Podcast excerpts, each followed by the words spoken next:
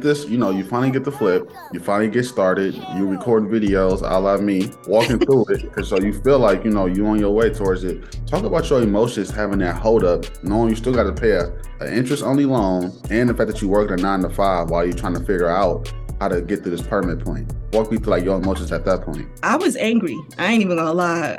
It was so many times I felt like inviting my contractor outside. Like we about to square up because you fucking up. Turn this up. Turn this up. You're listening to the official 9to5CEO podcast. This is the show where two 9 to 5ers discuss gems, strategies, and how to survive the lifestyle of balancing a job and building a business. And now, here are your hosts, Tremaine Robinson and Zena Dixon.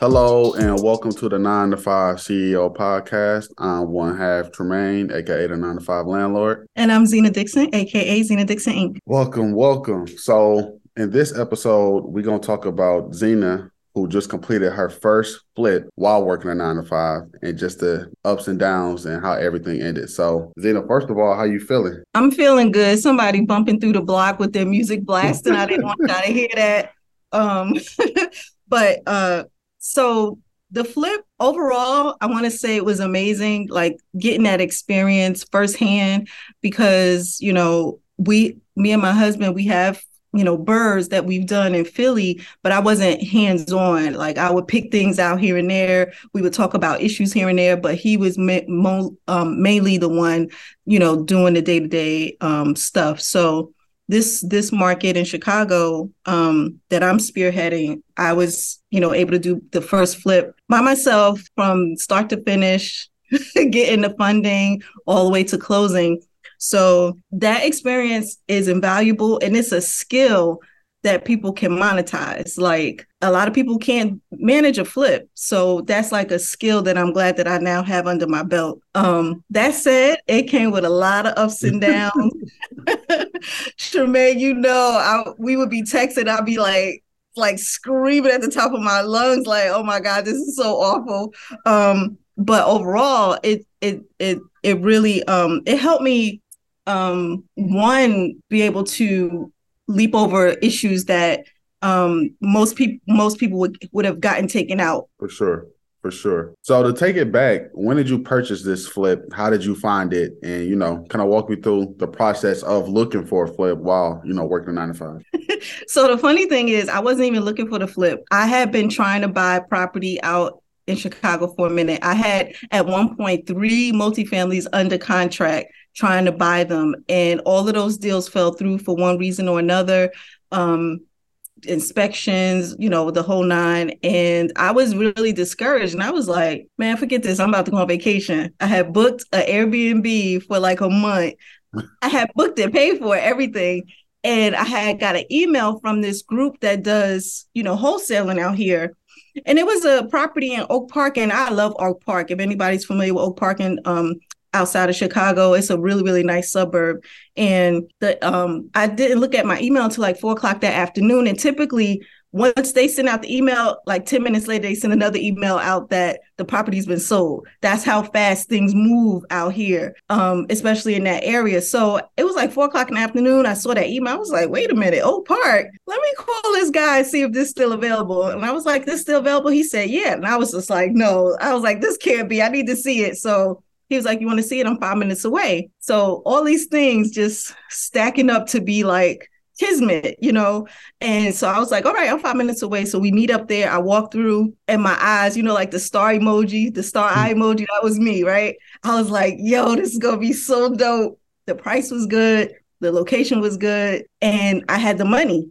So it's just like, this was meant to be. Like all these things are stacked up. I'm ready to go. And this deal kind of fell in my lap. So I signed the paperwork right then and there. I gave my earnest money right on the porch of the property, everything on cell phones. And I was under contract. How much was you able to buy the property for? It was $250,000. Okay. And the rehab side, what was you eyeballing for a rehab when you got it? About $100,000. Wow. Okay. Yeah. So for the people that's listening, that's thinking that you have to come out of this cash, can you kind of explain the back end to how that worked as far as financing the actual flip? Absolutely. So I found a hard money lender. And at this time, this was still when the banks was like being crazy. Some banks was going out of business. Interest rates was high. Hard money lenders, money was high. Like everybody was high, right? But I found this hard money lender that was going to give me 9.5% interest. Interest only, loan. And I was just like, wow, because everybody was doing double digits, 12%, 13%, 15%. So for me, that was just, again, it was just like another thing, like I'm supposed to get this because ain't nobody out here getting these kind of numbers. So I had to come up with 15%. And the reason why was because it was my first, flip out here. And he just wanted to hedge against hedge against the risk, with 15% down. And he was just like, any deal we do after that, you'll just do 10 or 5%, whatever. So I was like, all right, cool. So I was expecting like 15%. So I had that money already. So I had to come with 15%. So that's me having skin in the game. And they financed the rest of that plus 100% of the rehab. So that's how I got into that deal. That's, and we was able to close like in 14 days. You already know Theodore, he comes through in the clutch, but you got to be on his ass to get him to, follow through and stuff like that. But it's been a good working relationship so far. And when I got to the closing table, do you want me to tell that funny story about how I couldn't get the money? Sure. So, at the closing, I had to bring, my money. And that morning, I'm trying to get a wire and the bank is like, no, you can't wire that much money. And I was just like, yo, I'm buying a house today. I need my money. They was like, well, you should have made an appointment and came in and got the money. Like it was just a whole bunch of stuff. So basically what turned from our typical process of closing turned into like 4 hours. Because I had to find a local bank, which is not local because I bank with Wells Fargo. Wells Fargo is not allowed in Chicago. So I had to go to another suburb and, it was just a mess. During a working day, right? During a working day. Yeah. So on top of that, I'm checking my emails, my work emails. I'm responding to issues and stuff like that. And I get to the bank and they're like, well, we can't give you the whole thing. We could give you a cashier's check. I was like, I don't care how you got to give it to me. Just give it to me so I get back to the closing. So I get back to the closing. And it was so funny because, Tremaine was like, are you going to take a picture? The closing table picture. I look like a straight homeless person. I didn't want to take a picture. I was so stressed out. The whole time I was like, should I be doing this? Should I be doing this? But I just followed through. I was already committed. So it's like, game time. So after the closing, I text my contractor, somebody I had been setting up, to work with. And I was like, get the permits. We start, he was like, all right, we'll get start Monday with the demo. And we just flew from there. And this was in October. Dope. No, that's fire. That's fire. So you closed on the property, you got your keys, and you was able to rehab it in 60 days like you had planned, right? No. So I anticipated this flip to be no more than 8 weeks, 10 weeks max, because of the scope of work, what we needed to do.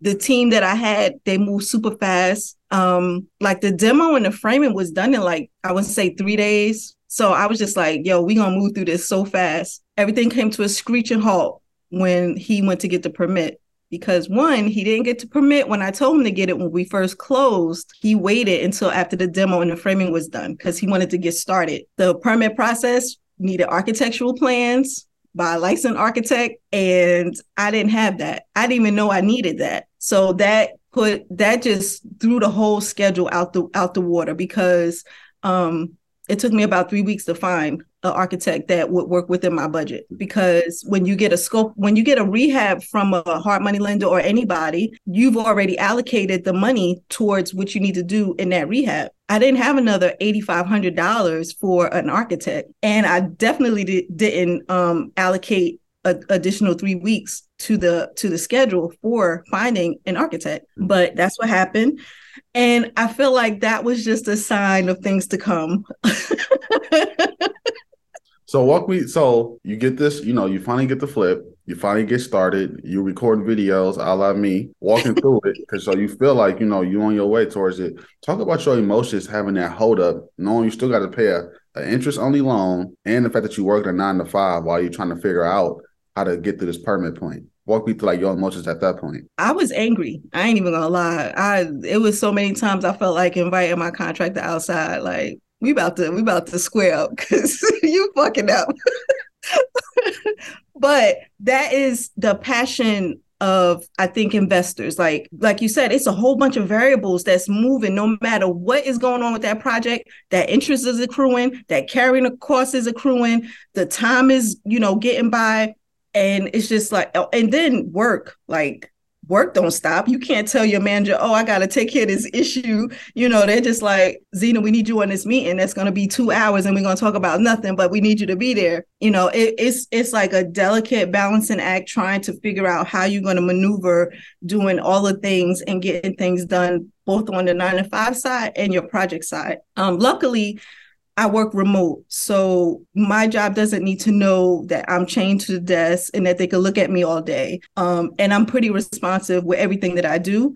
And I'm a high performer, like naturally in anything that I do. So I was always going above and beyond with work so I could like taper them off so I could focus on the project. But when that delay happened, I was mad discouraged because I was just like, this throws off the timeline. And the reason why I was so upset is because I had 60 days before the first payment was due. This project could have been wrapped, you know, or close to being wrapped by that time. And I wouldn't have had to pay, you know, I didn't plan on paying too much in carrying costs. However, that didn't happen. This project actually lasted 6 months. And 3 of the months was during that holiday kind of phase in the wintertime, people on vacation from the permit office. So you can't get the inspections. When the inspection is done, we failed the inspection 3 times for everything. Mechanicals, the rough-in for mechanicals, electric, like, and I was just like, what is going on? I was like, you guys are professionals. Why are we failing these inspections? However, I did learn that it's best to work with contractors that's from that area. They know the process inside and out. They probably have relationships with the inspectors, which will help things go a little bit more smoothly. And the other thing, which was the major thing, is when I submitted my plans, the village, they had to review them and all of that. They added everything that they wanted done to the property on the plans. And if my contractor had followed the plans, we would have passed inspection each time. We would have got out the project really quickly. But so from the time period that you would stop into the time period was able to start again once you passed. What was that time period? So you would stop for the permit in when, October or November? So we stopped for the permit and at the end of November, because remember I said we did demo and framing within the first 3 days of having the property. Yep. And then he went to apply for the permit, and that's when he told me, oh, we need an architect. And I was just like, you didn't notice? And he was like, nah, because usually I could just draw it up and they'll accept it. But that's in Chicago. That's not in Oak Park. So again, that's the reason why you want to work with contractors that's familiar with the area, because, or someone that just does their due diligence. And it's not to throw that contractor under the bus because, you know, once they did start to get going, they were fast and they was getting things done. It was just when you're an investor and you're depending on your contractor or your GC to move the project along, and something this big happens, you're like, how did you miss this? You know? Mm. So lesson learned. For sure. So once you were able to pick back up work, which is January, correct? Yes. Okay. So you pick back work up January. Talk about kind of your mind frame and how things went shortly after that. So my mind frame at that point, when we passed the rough-ins, I was just like, you know, buying everything. I was buying everything that I would need for this project because I was like, I can't have no delays with the shipping, because it was still some residual delays from COVID with shipping and stuff like that and availability. And I was just like, I was at the site like almost every day, making sure something is happening, something is moving.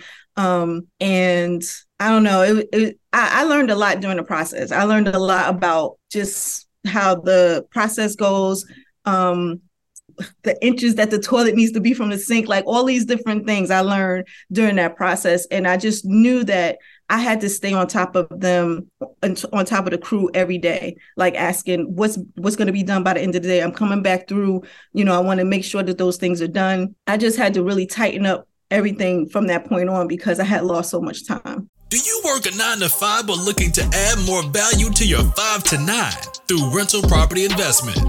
Rental property management does not have to be difficult, confusing, or impossible while you work your day job. Tremaine, aka the 9 to 5 Landlord 414 presents 9 to 5 Landlording 101 for beginners. This complete guide will help you to manage your rental units while you focus on your 9 to 5, and Tremaine will give you the entire blueprint, the tools, and the processes he's personally used to manage his rental unit portfolio while working his 9 to 5. Grab yours today at 9to5landlord414.gumroad.com. That's 9to5landlord414.gumroad.com. It's 9 to 5 Landlording 101 for beginners by Tremaine, aka the 9 to 5 Landlord 414. If you're looking to buy your first multifamily property but don't know where to start, don't worry any longer. We have a solution for you. Book a 101 60-minute call with Zena Dixon today. In our time together, you will receive the answers to your questions, insight into your goals, and an action plan that you can put into motion to start you and your family on your wealth-building journey. Investing in multifamily real estate was the beginning for countless millionaires. And now is your turn. Book with Zena Dixon today at calendly.com/Zena Dixon, INC. That's calendly.com/ZenadixonInc. Also see the link in the show notes. So you start back up in January. When did you guys officially finish to where the rehab was done? So we officially finished in April, and we to be perfectly honest, we probably wouldn't have moved into the phase of staging and listing if I just didn't make an executive decision to be like, I know we haven't passed the finals yet because we kept failing the finals as well. I was just like, I'm going to move forward because everything was done. We just needed to go through the final inspections. So I hired the staging company. I hired, I found a real estate agent. I was like, list it. Don't do that to people. Don't do that. Do not list your property until the finals is done, because can you imagine trying to get the finals for your project done while going through the inspection from the buyer? So you got two things coming at you at once. All the things that the village wants you to do to get your final inspections, and all the things that the buyer's inspector gave you, you know, a list of things that they found. When I tell you, I feel like I lost all my hair. Like, I felt like I'm going to be strictly bald because this is so stressful. But if I didn't do it like that, we would have missed the window, because there was a particular window of based on data of houses that sell the fastest in the springtime. And that's around April 27th. And I targeted that date for us to list around that time. And I think it was a good bet to do, because the house was only on the market for less than a week. Again, I was still going through my final inspections when the house was under contract. So I have a question. So when you say final inspection, can you tell the people what you're actually referring to? Yes. On your side, not the buyer side. Right. So the final inspection is the village's inspection or the city's inspection of all the work that has been done. At that point, they want the house to be move-in ready, and they inspect everything, you know, light fixtures, closures, they inspect everything. And we kept failing it. We failed it 3 times. And I was just like, every time I would have an inspection, my heart would be pounding in the morning, because I was like, please don't let us fail. Please don't let us fail. And I would go to the site and they would fail us. And I would just be looking at my contract and like, what the fuck? This is supposed to be the easy part, you know? But it wasn't. Okay. No, that makes sense. So once you finally passed the inspection, you already had an offer? I was already under contract. Okay. So it's mad risky, because what happened was, the inspector was, you know, citing these things, right? And I was like, this was inspected by the village. This is good. This is good. Because they wanted me to make these changes. I was like, if the village passed it, you're going to have to be good with it. And they was like, well, we want to see the final inspections. I didn't have them yet because I was still fighting to get them done and pass. So can you imagine the stress from this situation? So I just was like, I was just on their ass. I had the list. I had the guys there. I was like, is this done? Is this done? Is this done? Oh, this isn't done. No, do it now. Do it now. And it was like, I had to pull this thing over the finish line. Like literally pull it over the finish line because the buyer's inspector and the attorney was asking for the final inspection and I didn't have it. So I had to get that shit done or I was going to, lose this deal. So from how many days from them asking to you having it, was it between? I would say maybe a week.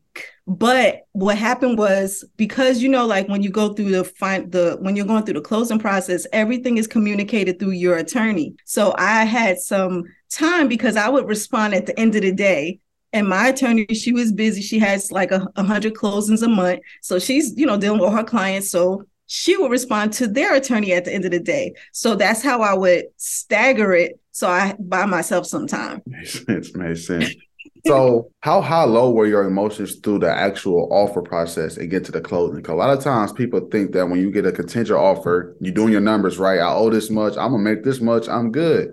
But you have a whole 30-day period of things to finish between. So can you kind of walk us through like your emotions from the time period of I have an accepted offer to the actual closing date? Yes. So we got an offer the same day as the open house. Later that night, I would say around 9 o'clock, I talked to my agent and she was presenting the offers to me. And she was like, I think you should go with this one. This is the strongest one. And they were the strongest one on paper. But that doesn't tell you how much of an asshole people are going to be or how difficult they're going to be, which they were. They were very difficult.